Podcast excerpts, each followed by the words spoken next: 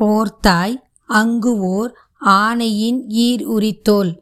புறங்காடு அரங்கா நடம் ஆட வல்லாய். ஆர்த்தான் அரக்கன் தனை மால்வரைக்கு அடத்திட்டு அருள் செய்த அது கருதாய்.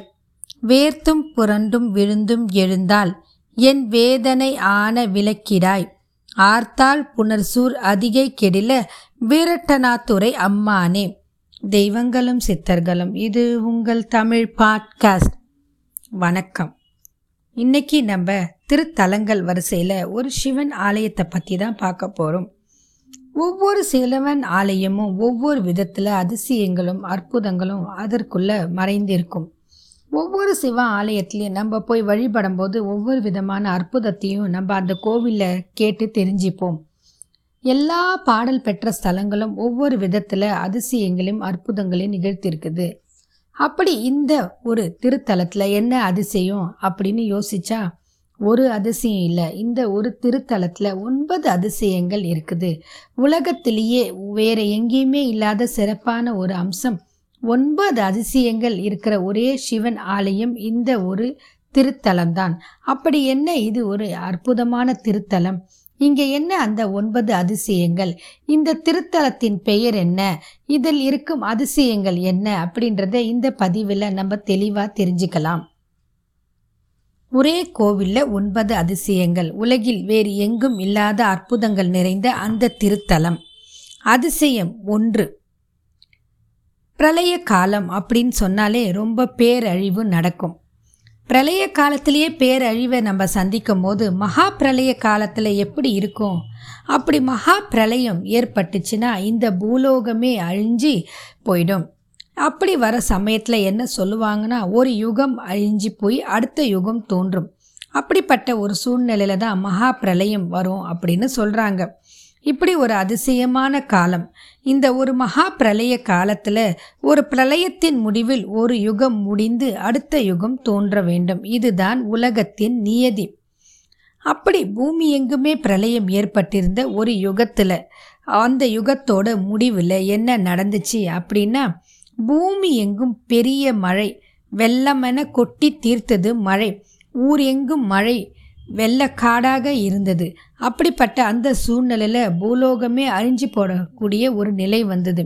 எல்லா உயிரினங்களும் மட்டும் இல்லாமல் செடி கொடி மரம் பூல் பூண்டு என்ற அனைத்து உயிரினங்களும் அழிந்தன. இப்படி அழிந்த இந்த நேரத்தில் அவ்வளவு ஒரு பெரிய வெள்ளப்பெருக்கிலும் பூலோகத்தில் ஒரே ஒரு பகுதி மட்டும் நீரில் முழுகாமல் திட்டாக தெளிந்து நின்றது.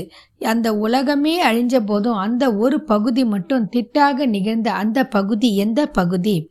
இதற்கான காரணம் என்ன அப்படின்றத இப்போ பார்ப்போம். அந்த பகுதி தான் தென்குடி திட்டை அப்படின்ற ஒரு பகுதி. அதற்கான காரணம் இறைவனின் அனுகிரகமும் இறை அருள் அங்கு இருந்தது தான் அப்படி இருக்கிறதான காரணம். அந்த தலம்தான் தென்குடி திட்டை அப்படின்ற ஒரு அற்புதமான சிவஸ்தலம். திட்டை. அந்த திட்டையாக இருந்ததுனால அந்த பெயரோட அந்த ஊர் இன்னைக்கும் அழைக்கிறாங்க. பேரொழி காலத்திலும் பெரு வெள்ளத்திலும் மூழ்காத திட்டை தலம் ஓர் அதிசயமே. இதுதான் அதிசயம் ஒன்று. இந்த அதிசயத்தை இப்போ நம்ம பார்த்துட்டோம். அடுத்த அதிசயம் என்ன? அந்த கோவிலில். அதாவது இரண்டாவது அதிசயம் என்னன்னு பார்க்கலாம். இந்த உலகத்தில் நிறைய பேர் நிறைய விதமான இறைவனை வழிபடுறோம். ஒவ்வொருத்தரும் ஒவ்வொரு உருவத்தில் ஒவ்வொரு பெயரில் சொல்கிறோம் ஆனால் பரம்பொருள் ஒன்றே. பரம்பொருள் பலவல்ல. சத்தியம் ஒன்றே இரண்டல்ல அப்படின்றது ஒரு வேத வாக்கு. இந்த வேத வாக்கு உண்மையான வாக்கா இருந்தாலும் நாம் அனைவரும் வழிபடும் ஒரே ஒரு பரம்பொருளாக இருந்தாலும் ஒவ்வொரு விதத்தில் ஒவ்வொரு விதமாக வழிபடுகிறோம். அப்பரம்பொருள் என்ன செய்யுது அப்படின்னா அப்பரம்பொருள் தன்னிலிருந்து ஒரு பகுதியை சக்தியை பிரித்து அன்னையை உமா தேவியை பராசக்தியை படைத்தார். எதற்காக இப்படி அன்னையை படைக்கிறார் அப்படின்னா இந்த பூலோகத்தில் இருக்கிற உயிரினங்களுக்கு ஒரு அன்னை தேவை. அந்த அன்னை வந்து காத்து ரசிக்கக்கூடியவள் கருணையானவள். அப்படி கருணையான ஒரு தேவியை உமா தேவியை பராசக்தியை படைக்கிறார் இறைவன். அப்படிப்பட்ட உமா தேவிக்கு இந்த திட்டை திருத்தலத்தில் ஒரு சிறப்பான அம்சம் இருக்குது. அது என்னன்னா எந்த சிவன் ஆலயத்திலையுமே இறைவனோட பீடத்துக்கு நிகராக அம்பாலோட பீடம் இருக்காது. இறைவனோட ஸ்தலம் அதாவது மூலஸ்தானம் கொஞ்சம் ஒசர்ந்து பீடம் உயர்ந்து இருக்கும் அம்பாலோட பீடம் உயர்ந்து இருக்காது. இறைவனோட பீடத்தோட ஒப்பிடும்போது அம்பாலோட பீடம் கொஞ்சம் சின்னதாக இருக்கும். ஆனால் இந்த திட்டையில் மட்டும்தான் இந்த தலத்தில் இறைவனுக்கு நிகராக மிக உயர்ந்த பீடத்தில் அம்பாள் எழுந்தருளி அற்புதமாக அருள்பாலிக்கிறார் அப்படிப்பட்ட ஒரு அம்பாள் இந்த அம்பாள் அற்புதமான அம்பாள் நாம் அனைவரையும் காத்து ரட்சிக்கக்கூடிய அன்னை இங்கே இருக்கிற அன்னை. இந்த அம்மனுக்கு இன்னொரு அற்புதமான சக்தி இருக்குது. அது என்னன்னு பார்த்தா அம்மன் சன்னதிக்கு மேலே விதானத்தில் பன்னெண்டு ராசி கட்டடங்கள் இருக்குது. மேஷம் முதல் மீனம் வரை பன்னெண்டு ராசி கட்டடங்கள் விதானத்தில் அழகாக செதுக்கப்பட்டு உள்ளன. இதற்கு ஒரு சிறப்பான அம்சம் உண்டு. அந்த பன்னெண்டு ராசி கட்டங்களுக்கும் இருக்கிற நேர் நேரில் அதாவது அவங்கவுங்க ராசிக்கு குறிப்பாக மேஷ ராசிக்காரங்க மேஷ ராசி கட்டடத்துக்கு நேராக மிதுன ராசிக்காரங்க அந்த ராசி கட்டடத்துக்கு நேராக இப்படி ஒவ்வொருத்தரும் அவங்களுடைய ராசி கட்டடத்துக்கு நேராக நின்று அம்பால பிரார்த்தனை பண்ணும்போது அவங்களுடைய கர்ம வினை தோஷங்கள் அனைத்தும் விளங்குறது இந்த கோவிலில் மட்டும்தான். அவங்க அப்படி பிரார்த்திக்கும் போது அம்பாள் அவங்களுடைய தோஷத்தை நீக்கி அருள் புரிகிறார். அப்படிப்பட்ட ஒரு அற்புதமான அம்பாள் இந்த கோவிலில் இருக்கிற அன்னை பராசக்தி என்னும் மங்களாம்பிகை. பெண்களுக்காகவே இருக்கக்கூடிய மங்களாம்பிகள் இந்த இருக்கிற அம்பாள். இதற்கு என்ன முக்கியமான காரணம் சொல்கிறாங்கன்னா பெண்களுக்கு வரக்கூடிய திருமண தடை மாங்கல்ய தோஷம் புத்திர தோஷம் இவை அனைத்திற்குமே இங்கிருக்கிற அன்னையாகக்கூடிய மங்களாம்பிகள் அவங்கள வந்து அருள் புரிஞ்சு மங்களங்களை வாரி வழங்குவதில் வல்லவனானவள் இங்கே இருக்கிற மங்களாம்பிகை என்னும் அன்னை. பெயர்லேயே மங்களம் இருக்கிறதுனால இங்கே இருக்கிற அன்னையும் மங்களத்தை வாரி வருள்பவள் அப்படின்னு சொல்கிறாங்க அது மட்டும் இல்லாமல் இந்த மங்களாம்பிகைக்கு மற்றொரு திருநாமம் உலக நாயகி. உலகத்தையே காத்து ரட்சிக்கக்கூடிய அன்னையானவள் இங்கு வீற்றிருக்கிறாள். எனவே இங்கே இருக்கிற அன்னையை வணங்கினா நம் வாழ்க்கையில் மங்களங்கள் பெருகும் அப்படின்றது ஒரு உண்மையான நிகழ்வு. பன்னெண்டு ராசிக்காரர்களும் சென்று வழிபடக்கூடிய அன்னை அனைவருக்கும் ஒரே அன்னை இங்கே இருக்கிற அன்னை. இதுதான் அதிசயம் இரண்டு. அதிசயம் மூன்றாவது என்னன்னு இப்போ பார்க்கலாம். பிரளயத்தோட முடிவில் எல்லா உயிரினங்களும் அழிஞ்சு போயிடுது. மீண்டும் ஒரு யுகத்தை உருவாக்கணும். அப்போ என்ன செய்யணும்னா மீண்டும் உயிரினங்களை படைக்க வேண்டும். உமையுடன் சேர்ந்த உமையொரு பாகன் எம்பெருமான் ஈசன் அண்டத்தை படைத்து அதனை பரிபாலம் செய்ய மும்மூர்த்திகளையும் படைத்தார். மும்மூர்த்திகளையும் படைத்தார். ஆனால் மாயை வயப்பட்டிருந்த மும்மூர்த்திகளும் பெரும் வெள்ளத்தால் மூடி பேரொருள் சூழ்ந்திருந்த இந்த பிரபஞ்சத்தை கண்டு பயந்தார்கள். அலைந்து திரிந்து பெரு வெள்ளத்தின் நடுவில் பெருந்திரளாக இருந்த திட்டையை வந்து அடைந்தார்கள். மாயை நீங்க வேண்டும் என்று எண்ணி அங்கிருக்கும் இறைவனை தொழுது வேண்டினார்கள். அப்பொழுது இறைவன் அவர்களின் அச்சத்தை போக்க உடுக்கையை எடுத்து முழங்கினார். அன்று அந்த உடுக்கையிலிருந்து தோன்றிய அதிசய மந்திரம் அவர்களின் அச்சத்தை போக்கியது. மந்திர ஒலிகள் மும்மூர்த்திகளையும் அமைதியடைய செய்தது. பேரொளியாக ஓர் இடத்தில் ஏறி வந்த இறைவன் அவர்களுக்கு அற்புத காட்சியை அருள் புரிந்தார்.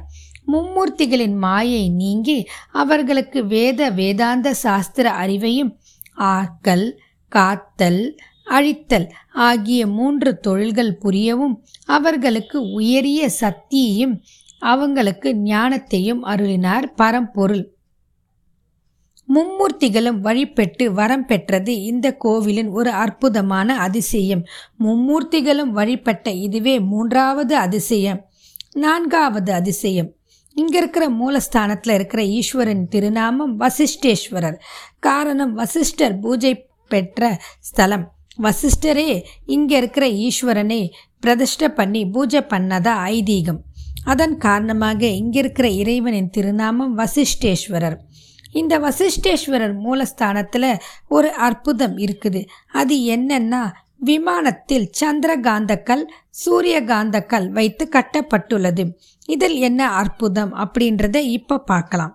முன்ன ஒரு சமயம் மாமனார் தக்ஷனால் தினம் ஒரு தினமும் ஒரு கலையாக தேய்ந்து அழியும் சாபம் பெற்றார் சந்திர பகவான். இப்படி அவர் தினமும் அழிஞ்சுக்கிட்டு வரும்போது சாபம் நிவர்த்திக்காக தினமும் தேய்ந்து கொண்டே வந்த சந்திர பகவான் திங்களூர் வந்து அங்கிருக்கும் ஈஸ்வரன் கைலாசநாதரை வணங்கி தவம் மேற்கொண்டு கடுமையாக பூஜையும் செய்தார். கைலாசநாதரும் சந்திரன் முன் தோன்றி அவருடைய சாபத்தை நீக்கி அருள் புரிந்தார். மூன்றாம் பிறையாக தன் சிரசில் சந்திரனை அணிந்து கொண்டார். திங்களூரில் சாபம் நீக்க பெற்ற சந்திரன் சிவபெருமானுக்கு திட்டையிலே தன் நன்றி கடனை செலுத்துகிறார். எப்படி நன்றி கடனை செலுத்தினார் அப்படின்னா மேலே சந்திரகாந்த கல்லாக அமர்ந்து காற்றிலிருந்து ஈரப்பதத்தை ஈர்த்து ஒரு நாழிகைக்கு ஒன்றாக ஒரு சொட்டாக இறைவனுக்கு நித்தியமும் அபிஷேகம் செய்து அருள் புரிகிறார். அதாவது அந்த மூலஸ்தானத்துக்கு மேலே இருக்கிற சந்திரகாந்தக்கல் அந்த சந்திரகாந்தக்கல் ஒரு அற்புதமான காந்தக்கல் எங்கேயே வெளியில் இருக்கிற ஈரப்பதத்தை அப்படியே உறிஞ்சிக்கும் உறிஞ்சிக்கிட்டு ஒவ்வொரு நாழிகைக்கு ஒரு முறை ஒரு சொட்டு விதத்தில் அங்கே மூலஸ்தானத்தில் இருக்கிற வசிஷ்டேஸ்வரருக்கு நித்யாபிஷேகம் புரிஞ்சு சிறப்பான ஒரு அம்சத்தை நமக்கு கொடுக்குது. இப்படிப்பட்ட ஒரு சிறப்பான அம்சத்தால் இந்த கோவில் மிகவும் அற்புதமான அதிசயமான திருத்தலம்.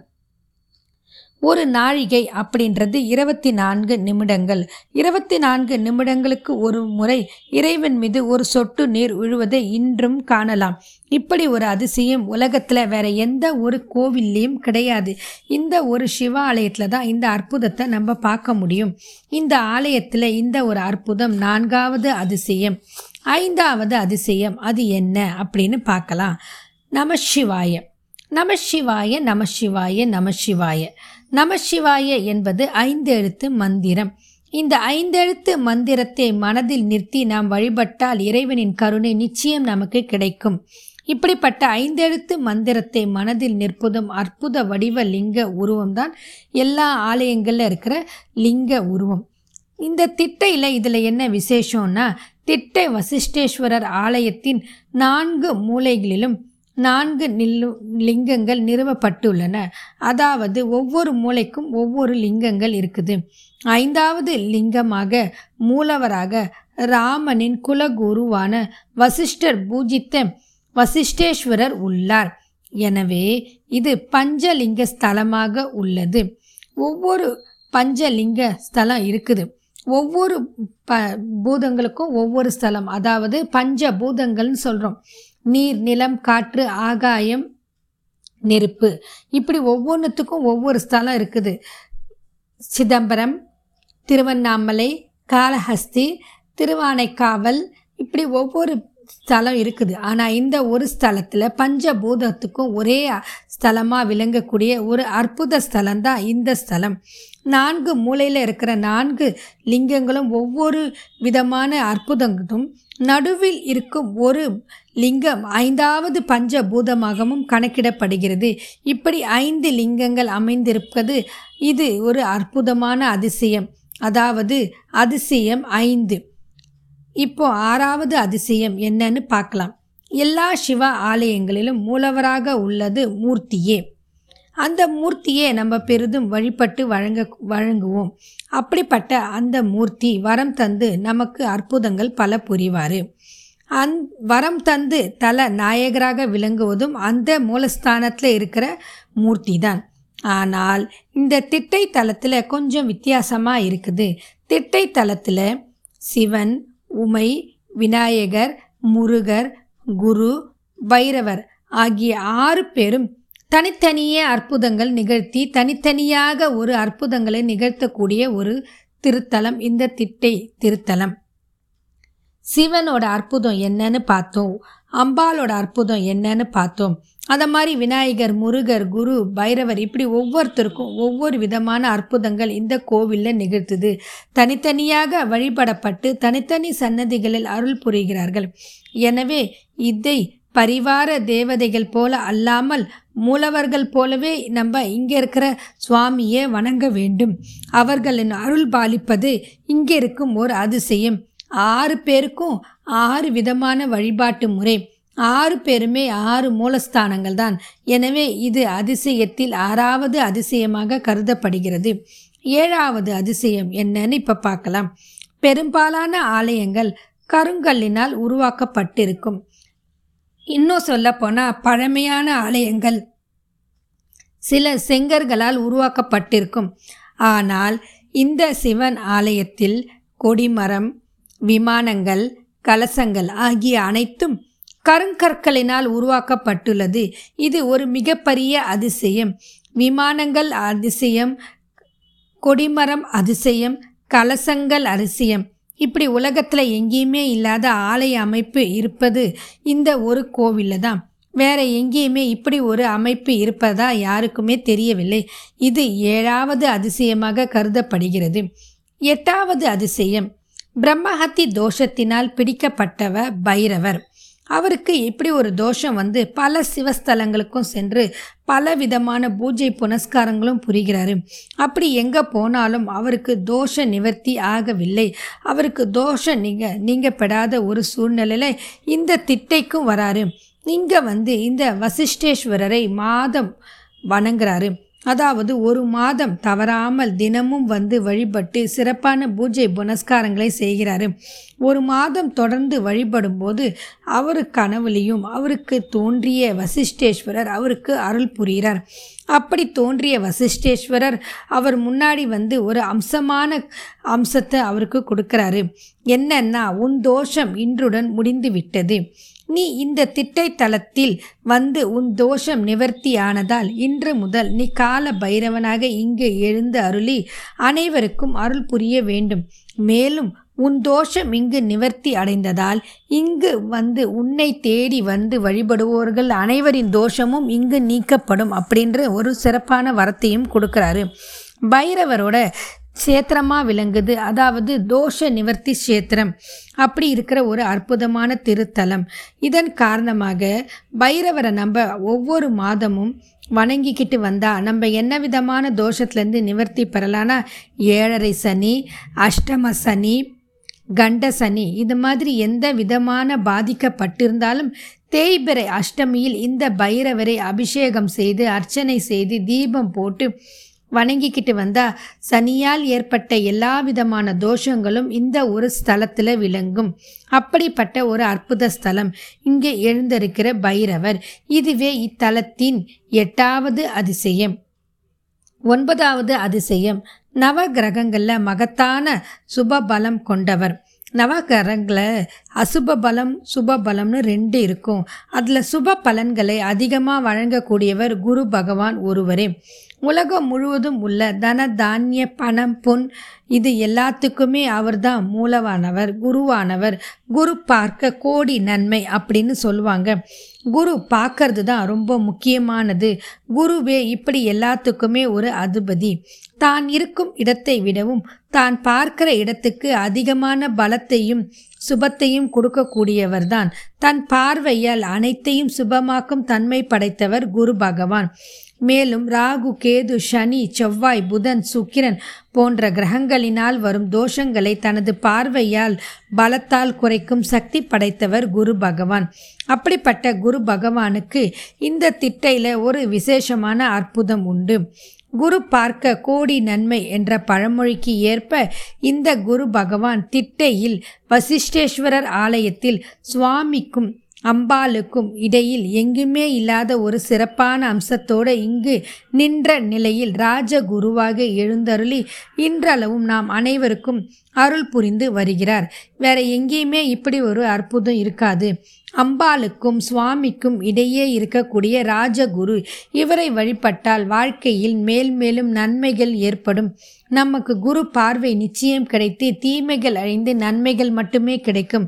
இவருக்கு ஆண்டுதோறும் வரும் குரு பயிற்சி விழா சிறப்பான ஒன்றாக கொண்டாடப்படுகிறது. அன்றைய தினம் லட்ச அர்ச்சனையும் மேலும் பரிகார ஹோமங்களும் சிறப்பாக இந்த கோவிலில் நடைபெறுது. இப்படிப்பட்ட ராஜ குருவை நாம் அனைவரும் சென்று வழிபட வேண்டும். இதுவே இந்த கோவிலின் ஒன்பது அதிசயங்கள். இப்படி ஒன்பது அதிசயங்கள் ஒன்றே இருக்கும் தென்குடி திட்டைக்கு சென்று நாம் அனைவரும் ஒன்பது அதிசயங்களையும் கண்டு மேலும் சிவன் அன்னை பார்வதி முருகர் விநாயகர் குரு பைரவர் ஆகியவர்களின் அற்புதங்களையும் பார்த்து அவர்களுடைய அருள் ஆசையும் பெற்று வாழ்க்கையில் நல்ல பல மங்களங்கள் அமைய வேண்டும் என்று கூறி இத்துடன் இந்த பதிவு நிறைவு பெறுகிறது. மீண்டும் மற்றும் ஒரு பதிவில் சந்திப்போம். வாழ்க வளமுடன்.